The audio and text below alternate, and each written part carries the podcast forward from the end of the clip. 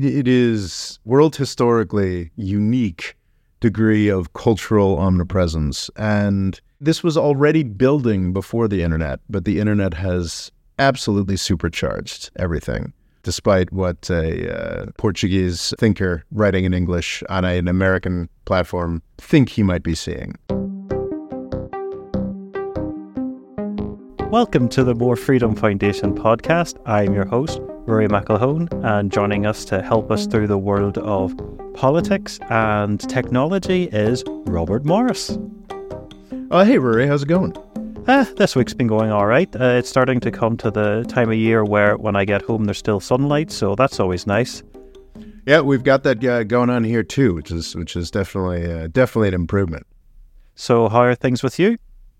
Um, I'll be honest, uh, Ruairi. I'm I'm just you know moderately enraged. Um, I'm I'm I just continue to be gobsmacked by this situation in the Middle East. I guess from one perspective, you know, that of an American patriot, like it, it's it's you know, well, we we really can do absolutely anything. Uh, you know, what, what was Donald Trump's famous statement? It's uh, I could murder somebody on uh, Fifth, Fifth Avenue. Avenue and people still uh, vote for me. Well, you know, the United States can murder 30,000 uh, mostly children in Gaza, and uh, and it really appears to change nothing. Um, I've talked a lot about how um, the United States is a lot more powerful uh, than is typically acknowledged, uh, both in the United States and elsewhere. Um, but this is um, this is about as horrific a confirmation of my thesis as, as I could imagine. It, it is stunning to me that we are two weeks out uh, from the ICJ uh, issuing a uh, the International Court of Justice, the highest court in the world, supposedly, uh, issuing a pretty blanket condemnation of what Israel and the United States have been doing. And the response uh, seems to have been uh, by the United States, a little less surprisingly, but quite shockingly, followed by a lot of European countries. That the main response has been to pull funding for the UN agency that's trying to feed the Palestinians. So because the, the, one of them might have known someone that did a bad thing once. Well, and the, what's what's become been revealed because uh, when this initially came out, it sounded kind of plausible. Well, yeah, I, I, guess it kind of makes sense that people who are committed to feeding Palestinians, there might be some overlap in that organization between folks who are committed to fighting the main murderer of Palestinians, uh, the Israeli uh, state. But it turns out that this was based on essentially nothing, uh, despite the fact that U.S. officials came out and and vouched for it. Uh, the initial claim was that 12 out of the 13,000 UNRWA employees that uh, work in Gaza, 12 of them may have been involved in the October 7th attacks. Uh, this has been steadily winnowed down to six or four. And now there's been a leak of the materials that uh, the US government, the Israeli government, obviously, uh, a collection of European governments used to support uh, they're pulling of funding from the only uh, institution standing in the way of mass extermination of the Palestinian people. And apparently, there's nothing there. It, it, it just seems to have been a complete fabrication, and it, it's just, it is just stunning. I like. I'm I'm a pretty cynical guy, Ruairi. I've seen a lot of um, pretty gross stuff, but it is just stunning. And I think Benjamin Netanyahu's just come out and said, um, give us another couple more months. Yeah, yeah, to to, to keep doing this, uh, committing this horror. And has the, there been militias moving into the West Bank? Uh, well, the, the West Bank isn't something I've studied too closely, but I do know that even though the, the Palestinian Authority has been bending over backwards to work with uh, the Israeli government for the past uh, 20 years now, you know, the, the, the main focus, uh, even to a higher focus, uh, than what they do in Gaza is has been ethnic cleansing the West Bank. Um, obviously, they can't kill people at quite the same pace that they've been killing people in Gaza in the aftermath of the Hamas attack, but uh, it's it's all just it's all just incredibly dark, uh, Ruairi. Um, and and uh, remember when America used to go to the moon? Yeah, exactly. Apparently, our main our main interests now are just continuing uh, to uh, bring about horror, savage, savage horror across the Middle East. That, that's the main. It's apparently the highest and best use of U.S. tax dollars. Well, t- speaking of America, I'm very worried about America's place in the world and where it'll be in the future because I'm on an American web browser on an American operating system with an American processor, graphics card, and RAM, talking to you over uh, American recording software. But an above average kickboxer that's into chess said America is declining, so it must be true. Could you Indeed. please tell us about this decline? Yes. So what we're, we're going to talk about today is one of the main reasons. I would I was actually had a had a sort of frightening realization this morning that actually the intricacies of the the ownership of one of our tech platforms may actually have a lot to do with just how little we care um, as a society about what's happening uh, in Gaza. But I think on a much broader uh, scale, uh, the internet the internet, how we deal with how we process information in this day, to, day and age, day to day, is very much a part of U.S. empire. The internet is U.S. empire, and that's part of the reason why we can commit horrors like this, have it be largely ignored. I, I remember, you know, in October, I was I was quite disturbed by how many folks that I follow um, had become so engaged in the Middle East, uh, and I thought in like a in a different way than I would like. But now it's just it, what's so disturbing is it's just nobody cares. Nobody nobody talks about this. Nobody looks at, at this in any way. There was a great promise of the internet that it was going to somehow um, democratize information and keep us all better aware of what was going on. The information age, I remember I kept hearing. Indeed, an information superhighway, everything at our fingertips. Um, and honestly, what I've been seeing over the past four months is uh, a great obscuring. It, it seems to have, the way that we consume things has made it easier to ignore um, things that we really should be paying attention to as, as a country and as a world society it's I think worth unpacking a little bit. So that's what we're going to talk about today. Uh, the the the extent to which uh, the internet is U.S. empire. Well, I was thinking of uh, how much apparently young people just aren't supporting Israel because of TikTok. is uh, one of one of the one of the most interesting ways that uh, folks have been talking about uh, this is the I would say the fact that people aren't quite realizing how deeply, deeply controlled the media that we that we normally consume uh, is. Um, I think the the reason why TikTok, and we've discussed this before, the reason why TikTok is so um, anti-Israel, uh, anti-Palestine, is because of the social media companies has the least mediated approach. In the aftermath of the 2016 elections, Facebook, Google, um, Twitter all instantiated very large systems and very large political wings, technology wings, uh, just uh, legions of contractors whose job was to police content to some degree.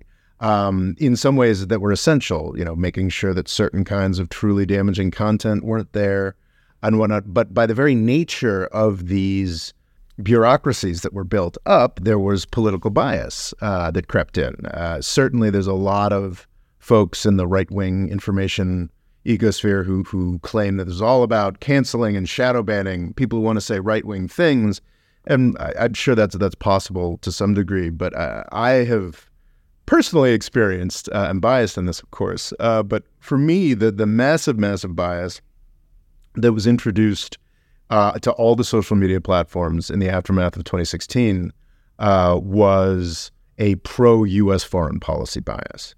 And what was interesting is that Facebook and Google, and uh, latterly Twitter, became much more like the old line mainstream uh, news sources in the United States that have a sort of party line, uh, pro US government, pro Israeli government party line that they hew to uh, very closely.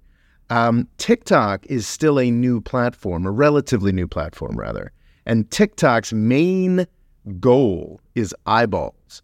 Main goal is making you angry or keeping you on the platform. And the other platforms are more solidified and they don't care about that so much. They're more about getting more money from advertisers. And in that sense, they're less interested in inflammatory, anti-government, anti-established narrative narratives. So TikTok, not because TikTok has any kind of virtue or real love of the Palestinian people, it's because they want to show you the most compelling content. Facebook isn't interested in the most compelling content anymore.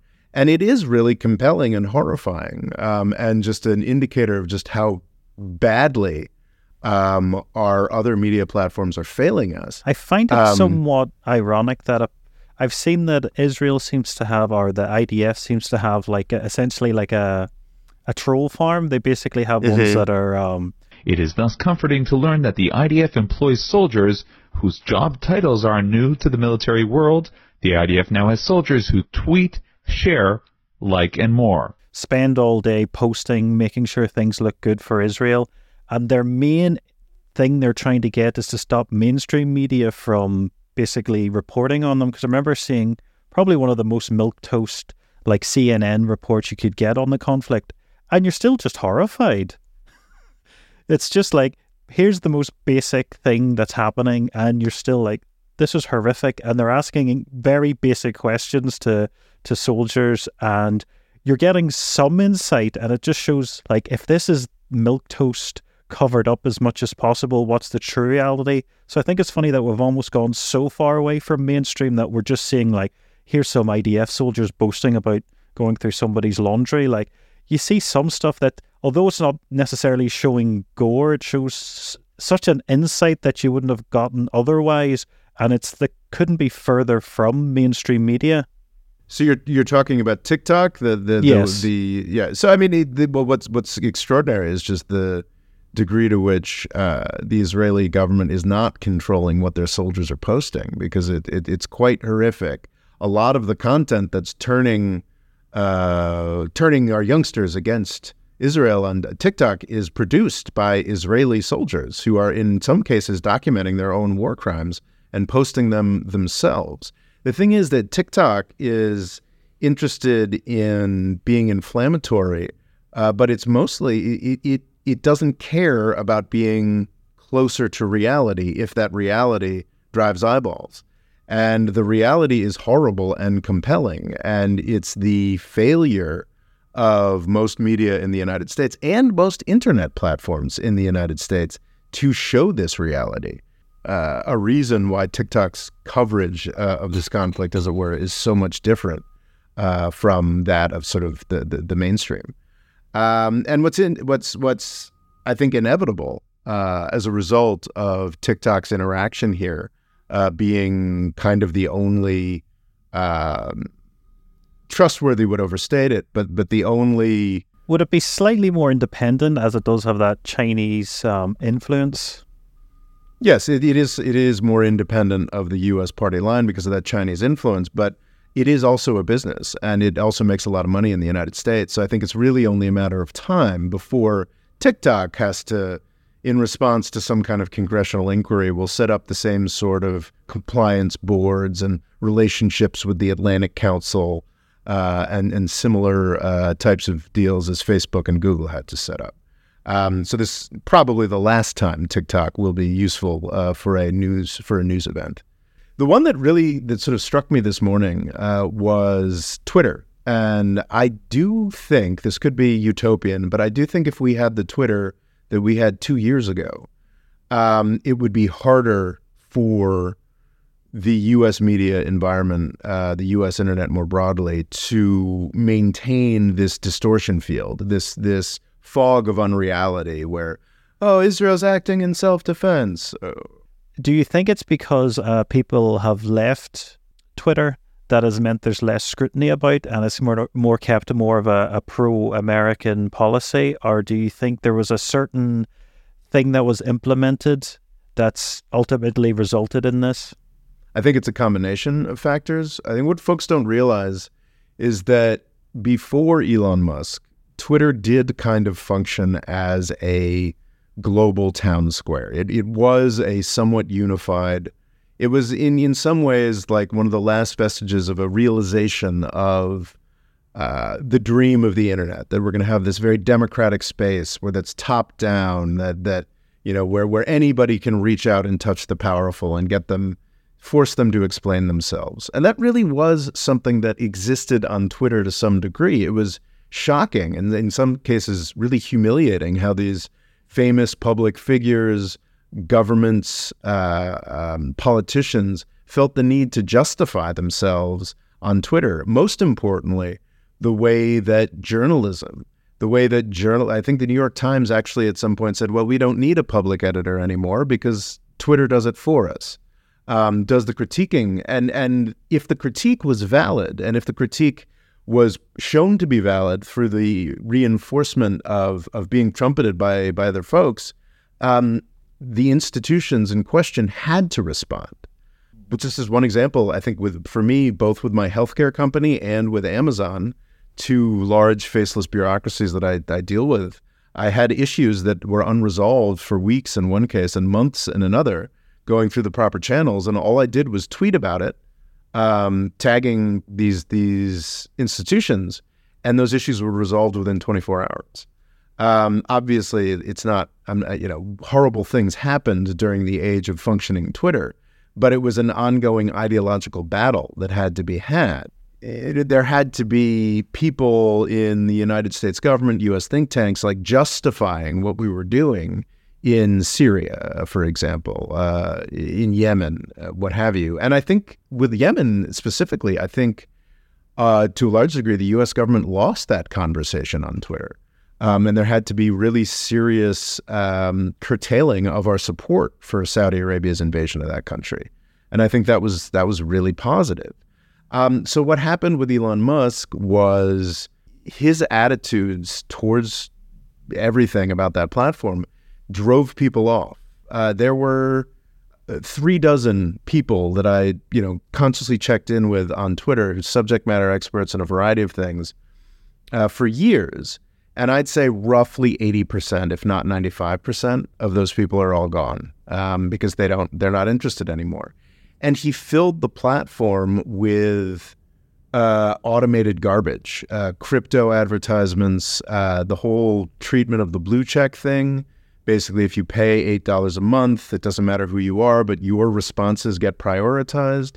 So any figure of any seriousness or, or, or power that has stuck around on Twitter has simply stopped reading any of the replies because it's all just sort of different varieties of Fox News right wing garbage or advertisements for crypto. It's it's just a less useful platform that fewer people bother to show up for and nobody takes seriously. Two years ago, um, it was a running joke, but wasn't incorrect that Twitter was basically drove the the agenda for every newsroom left in the country. Well, especially because it was so incredibly useful for journalists. Quite often they would talk about something as if it was a massive problem purely because mm-hmm. it was trending on Twitter.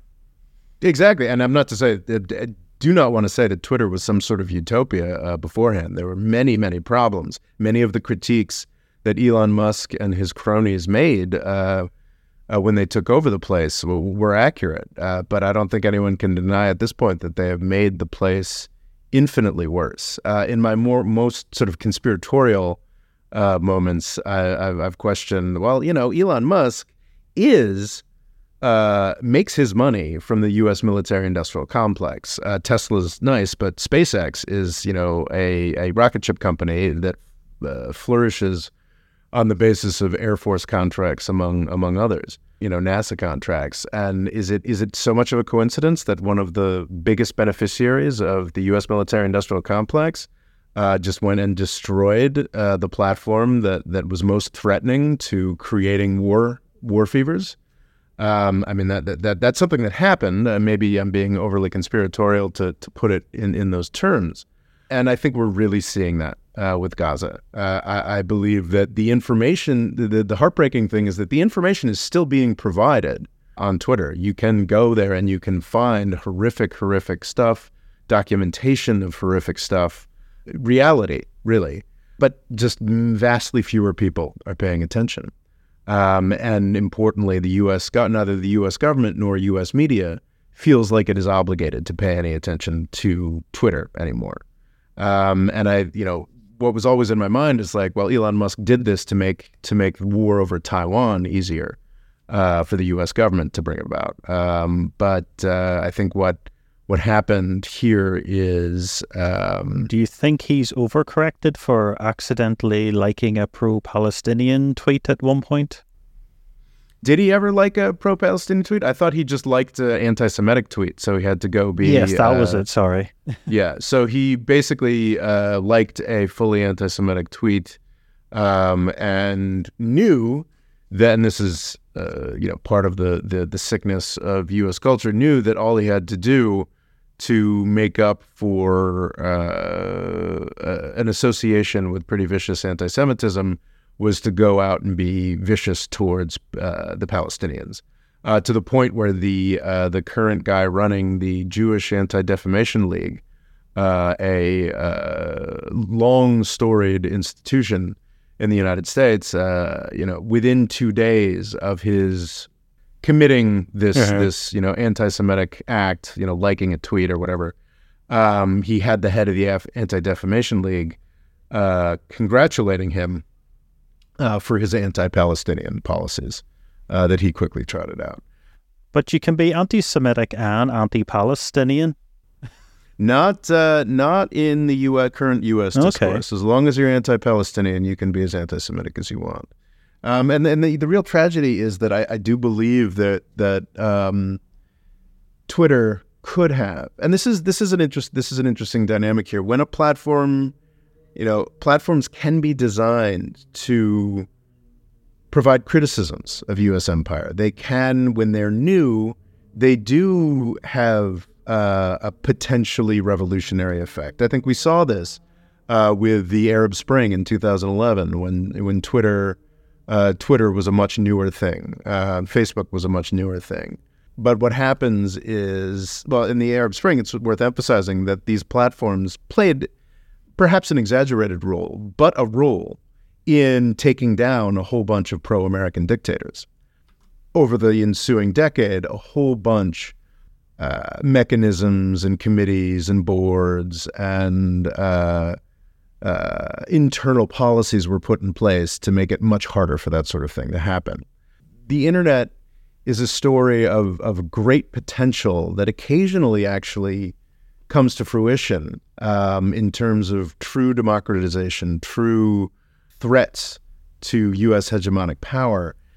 But I think that's almost part of the that's almost how they get you. You know, that's almost part of the the fact that there- there's some real promise of real change through this is actually just another way of legitimating what is a tremendous tool of U.S. power. Just like carbon capture is just around the corner, so we don't need to worry about uh, getting off fossil fuels. Yeah, to to an extent. Yeah, to an extent. I think that's that's very similar.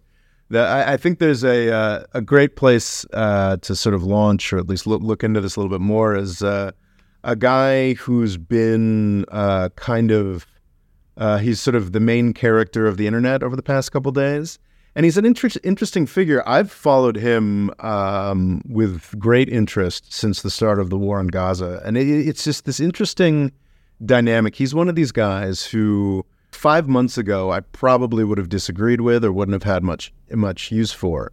This is a really interesting dynamic that, that just sort of shows how bad what we're doing in Gaza is. This guy Bruno Maçães or Macias, I'm not sure how to how to pronounce that. Well, he's he's his own thing, but there's there's other figures I can think of, like say Shadi Hamid, or there there are other other figures who are usually pretty reliable supporters of U.S. empire. Um, you know, really are all behind what the United States is doing in Ukraine. Really hate uh, Assad and, and think that we were doing heroic things, creating that civil war. But if you really have any serious knowledge of the region and what is happening in Gaza, and you have any like intellectual consistency and, and actually know things, you can't be anything other than appalled. Um, and I think Bruno Maçães is is one of those people, and he's actually a really interesting person to follow because he's quite consistent in being really bothered by what Russia is trying to do to Ukraine and being really bothered by what Netanyahu is trying to do to Palestine, because it's it is in some very real ways the same thing. Um, it's an attempted extermination, and Yeah, it but- is Ukraine Mhm. has like tanks and aircraft and stuff. Like Palestine exactly. has Oh. nothing. Yeah, no question. Uh, there, there, there's a real fight between Russia and Ukraine, whereas there is not a real fight between Israel and Palestine. It's just an extermination. Um, and I think they may use it- the term asymmetry warfare, asymmetric warfare, where you basically completely because you know, say the Taliban, for instance, doesn't have air, Mhm. aircraft or tanks, you completely overwhelm them. So then the only Mhm. fights you do get are sort of like small arms because that's all they have really. But yeah, this is on a whole other level. Yeah, this is, uh, and I, you know, I meant to look into this, but I, I do believe that uh, at this point, um, you know, Israel has killed, depending on how you measure it. Um, if there are measures of casualties for the Afghan war, or if we conclude, you know, include however many people the Taliban killed as well, and how many other militias killed, da, da, da, then the numbers are higher. But in terms of direct uh, slaughter of Afghan civilians by U.S. bombs, um, I do believe that Israel in Gaza has beaten 20 years of U.S. bombing in Afghanistan in, in four months. Um, this is this is beyond horrific. Back to Bruno Maçães. This guy became uh, the internet's, and it's actually kind of great uh, if this means more people will look at his profile more generally because he's been quite good at drawing attention to Palestine. Um, but he said something pretty spectacularly stupid um, a day or two back um, that I think is kind of a, a, an interesting place to start when talking about U.S. influence in the internet. For the first time in a hundred years, American cultural power is almost non-existent outside U.S. borders. Wow, not in Canada, not in Germany. Yeah, um, not anywhere. I, American culture and ideas have almost no reach in Dubai, Istanbul, Shanghai, Jakarta, Nairobi, Singapore, etc., etc., etc. And it, it is the ratio on this is extraordinary. Um, he's got you know a couple hundred likes and 1.4 thousand quote tweets. So yeah, it it, it is extraordinary uh, that that folks. I think the best tweet in response to that was somebody had pointed out, like, uh, you know, the Houthis put together a like a video of their attacks on shipping, and they used uh, the Top Gun soundtrack. like, uh, it's Yeah. is just an extraordinary misunderstanding of our historical moment. Um, no question, uh, there are uh, there is an industry around human rights. There is an industry around good global governance. Uh, there are people who care deeply about the uh, perceived hypocrisy and crimes of the U.S. government. And yeah, uh, Bruno Maçães is one of those people. Um, is a kind of person who who's who's very very invested in the idea that that the United States could be or could have been a real defender of human rights. And among those people, no question, uh, U.S. reputation is dirt. Um, but there aren't many of those people, frankly, um, and almost none of them uh, have any power um, in any government um, outside of, I suppose, Yemen and South Africa. Um, so it, it, it's it's just the omnipresence of U.S. power is deeply tied uh, to the internet. Well, I've always thought as the internet is is essentially just owned by America. Yeah, uh, and that, I think that's very true in a lot of ways. Uh, it was invented by the United States, uh, came out of DARPA in the 60s and 70s, um, sort of networked uh, computers. Um, I think the World Wide Web was actually invi- invented in Europe, right? Wasn't it to come out of CERN? Yeah, I think it was a thing for CERN, yes, to help with that. hmm I think that one of the famous internet governance battles that I remember was the the conflict over ICANN, um, the Internet Corporation for Assigned Names and Numbers. Um, this is just sort of the address book uh, for the internet, uh, the the system of databases that underpins everything about the internet. And for uh, for a while, for for decades, frankly, there was an ongoing dispute over the fact that this heart of the internet was more or less subject to the United States and U.S. government su- U.S. government supervision. I think the rest of the world was correct was correct to be outraged by this and saying this should be more multilateral. And after years, uh, decades of dispute, the international community got its way, kinda. The organization is still based in the United States, of course. Yeah. But uh, in in this uh, series of stages between 2009 and 2016, um, a more multilateral board of directors became uh, in charge of ICANN, and the idea that it was the the relationship with the U.S. government was severed supposedly. Like this was this big victory, but of course during that period, 2009 to 2016, we saw the rise of the I guess the the, the most recent name is is the Magnificent Seven. You know, they were calling them the FAANG, and then they were the Big Five, and now I guess the Magnificent Seven is, is what they're calling. But it's just largely, you know, Microsoft, Apple, Amazon, Google, Facebook, now known as Meta, and Google's now known as Alphabet.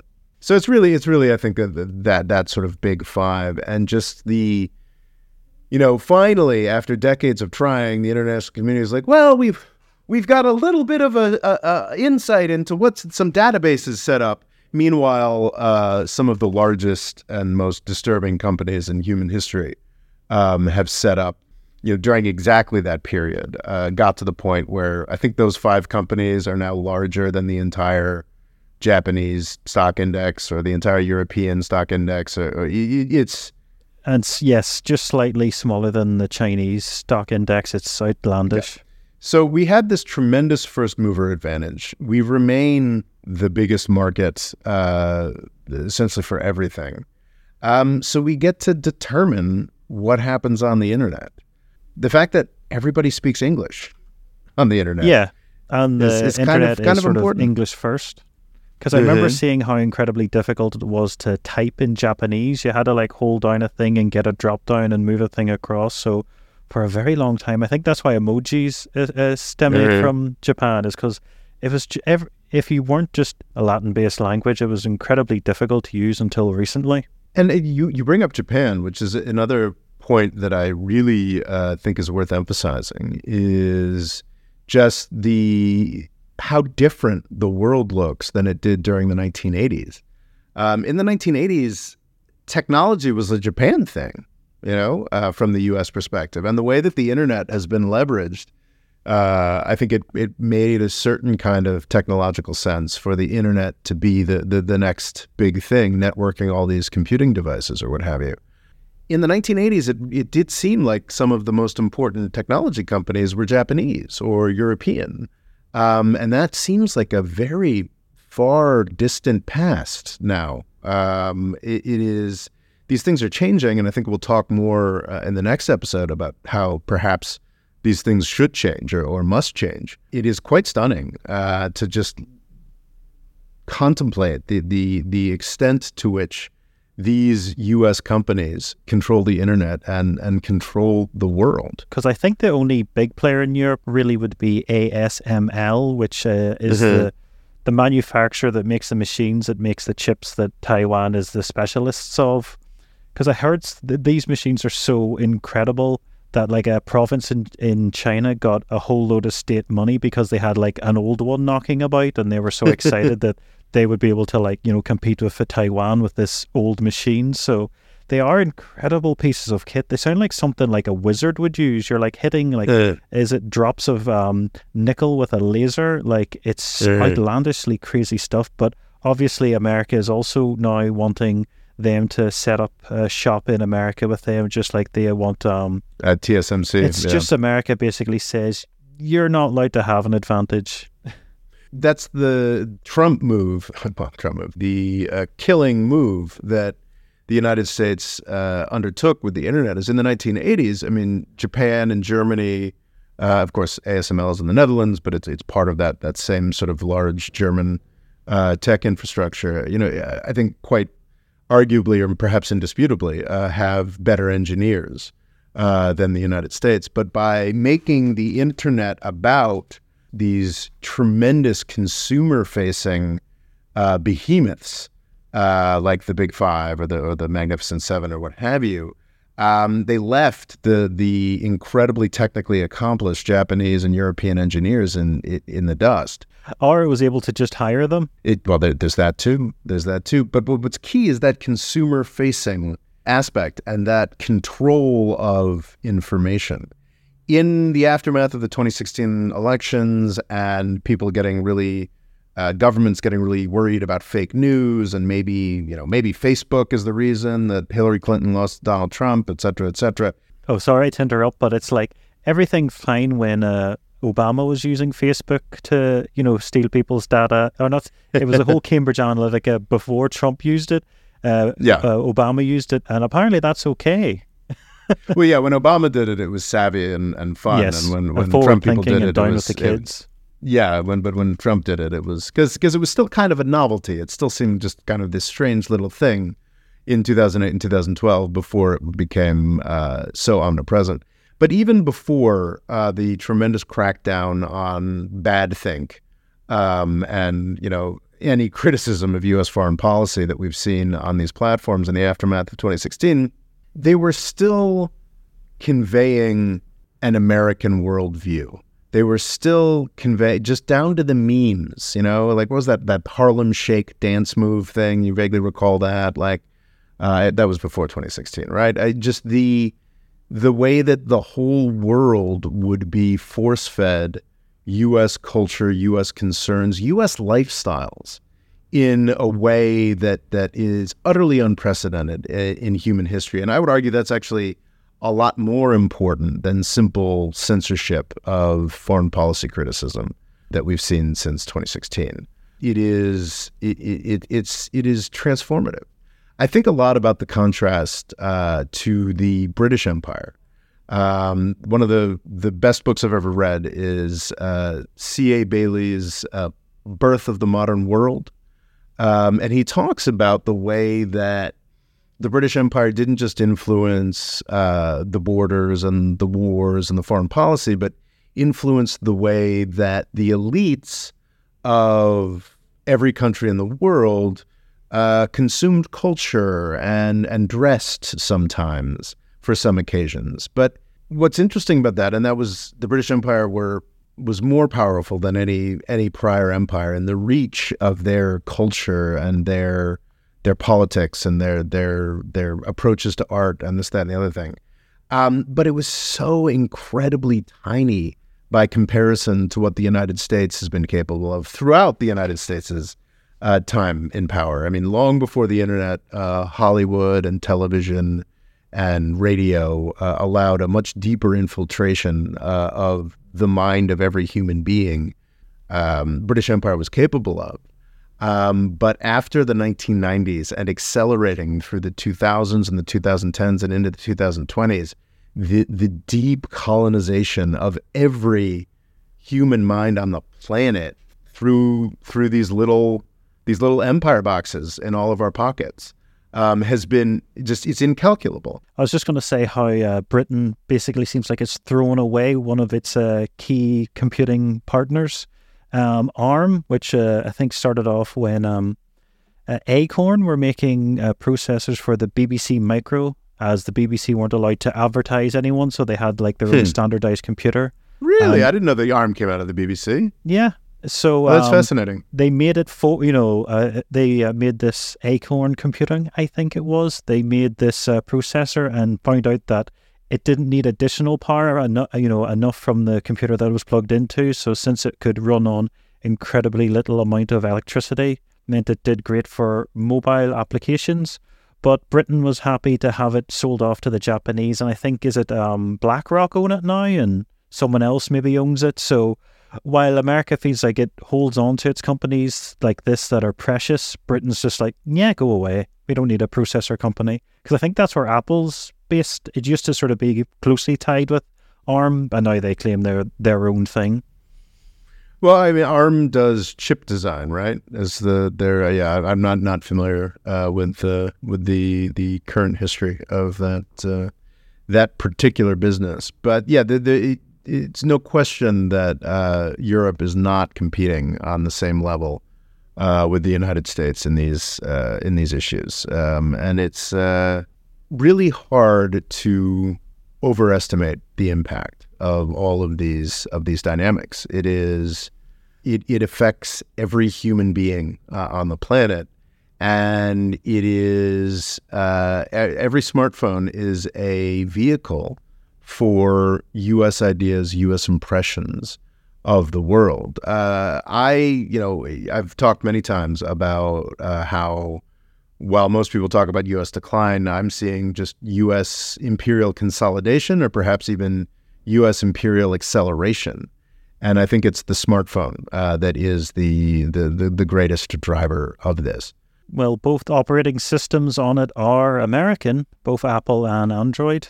Yeah, um, and most of the services are as well. Um, you know, TikTok is this big international shining example of a, of a Chinese company, and uh, the U.S. government and all of these U.S. companies are doing everything they can to destroy it. Oh it. yeah, they've had to bend over backwards just to be treated like a, a normal app. um, and it is. Uh, but yeah, it's it's the internet that is probably the main uh, the main reason why I see U.S. empire as as accelerating rather than rather than declining, and and it's it's every aspect of it, Ruairi. Like like the the the the complexity, the depth of these these technology companies, and the ways that the multiple multiple maneuvers. You already brought up ASML and TSMC, nominally non-U.S. companies that have to bend themselves, tie themselves in knots according to the dictates of the U.S. government. That's a more securitized sort of post 9/11, post New Cold War thing. But even even outside of you know U.S. government mandates, there are so many different ways for the United States, U.S. business, U.S. culture, U.S. society to exert power. One interesting is sort of like the whole the whole the whole process of one of these big of this big consumer facing technology industry. Like at at one end, you've got um, investing in this, and every wealthy person in the world wants to invest in U.S. tech to some degree. They want to be early on the next Google or Amazon. Exactly, and uh, I'm not. I'm in fact pretty sure it's a money losing proposition. But Saudi Arabia, um, the largest, uh, one of the largest pools of money on the planet, that theoretically um, could be not much in practice, but in theory could be opposed to the United States or could be used to build up Saudi Arabia into a more independent place or could be used to facilitate a switch to, to China or, or that sort of hegemony. That big pool of money has spent the past five years uh, largely being poured into U.S. technology companies. So it does seem like the money America gives it for oil just seems to come back around for tech. So it's like it, it's able to fund itself. Well, that, that's been a very conscious uh, deal that the Saudis have had with uh, the U.S. government. Uh, I'm never really explicit since the 70s or 80s, but over the past five years, the sheer scale, just as people have gotten more worried about the possibility that Saudi Arabia might send that money elsewhere, um, Saudi Arabia has been accelerating the amount of money they send to the United States uh, through technology companies and, and internet companies of, of, variations. So that's sort of at the very beginning of the process. But then look look at the the other end of the process. And famously, YouTube is huge in India. Uh, one of my greatest regrets on this channel is that I've not spent more time talking about India. Oh yeah, you'll you'll get Indians quite often, especially when you're looking for tech things. Indian people will be telling you how to work it and get it done right. But yeah, I think it's also just there's so many um, Indians, and China is not really allowed on. indeed, indeed. And well, yeah, India banned TikTok, but they haven't banned YouTube, which is kind of fascinating for a country that's so uh, anti-imperial in its in its orientation. Uh, the the extent to which obviously the content of Indian YouTube is largely Indian. Uh, what was it? A T series, you know, finally beat out PewDiePie. That was a, I remember that was a competition four or five years back. a long time ago. Uh, it feels like last week to me. I'm in my 40s. Yeah, and of course it, it's mostly Indian content, but it is Indian content that is being uploaded to an American platform and is being like whole generations of young people in India are being conditioned to what a YouTube content creator is according to American lines. And there are subtle ways that that impacts the way that these creators, these Indian creators, and these Indian consumers see the world. Um, and it's always going to be intentionally and unintentionally, vastly more unintentionally it's going to be channeling people's thinking, people's priorities, people's dreams in American directions. And that is, uh, you know, I I don't necessarily think that's always sinister. Uh, I think there are, I think, a, a kind of one world life and society and government is kind of inevitable. And I'm happy, usually happy, to have the United States shaping that in large part. But when you look at what we're doing in Gaza and the fact that nobody seems to really be able to stop it, doing much about it, yeah, doing much about it or even interested in talking about it anymore, you see the much, much, much darker side of uh, American power. Yeah, well, you the American power over the internet, um, and it's uh, it's it's something worth uh, worth paying more attention to. But also, as we look into the future, the idea that America is anyway dwindling is laughable because um, NVIDIA have new H100 GPUs that are dedicated for AI and uh, these retail at about 40,000 each, which is quite a lot of money. And last year, Microsoft and Meta bought about 150,000 of them, which works out at about 6 billion. I assume they get a bit of a discount when you're buying that many, but we also there are other companies that are buying around like um 15 or 20,000 that are some Chinese and mostly American, but it's just the idea that America is going anywhere. Like AI is obviously the the next big thing, and they're making the chips, and the companies are that are buying them are mostly American. That will then forefront the internet into the the next decade or two. So it's just sort of laughable that uh, outside of Canada, America has no influence. It's just incredible. Yeah, it, it is world historically unique degree of cultural omnipresence. And this this was already building before the internet, but the internet has absolutely supercharged everything. Uh, despite what a, uh, a Portuguese uh, thinker writing in English on an American platform uh, might might might think he might be seeing. Is the world just uh, one big cargo cult in awe of America and Tommy? Ah, man, I uh, I don't think so. But okay. uh, unfortunately, I think we're uh, unfortunately I think we're we're, we're getting there. Um, and it's uh, it's honestly it's kind of depressing to me. Like I, I I, believed for a long time that that eventually uh, the U.S.'s crimes were going to catch up with us, and we were going to you know have to start getting smart about how we manage the world. Um, I no longer believe that. Um, I, I, think uh, I don't think that's going to happen in my lifetime. Um, which does prompt the question, Ray. What exactly are we doing here? Is this this is just the uh, the the the the uh, suck it up and knuckle under to U.S. power podcast? Uh, I'm not sure. Not not sure. I really want to. Not sure. I really want to run that podcast, but I, I, it's beginning to feel that way. I don't know.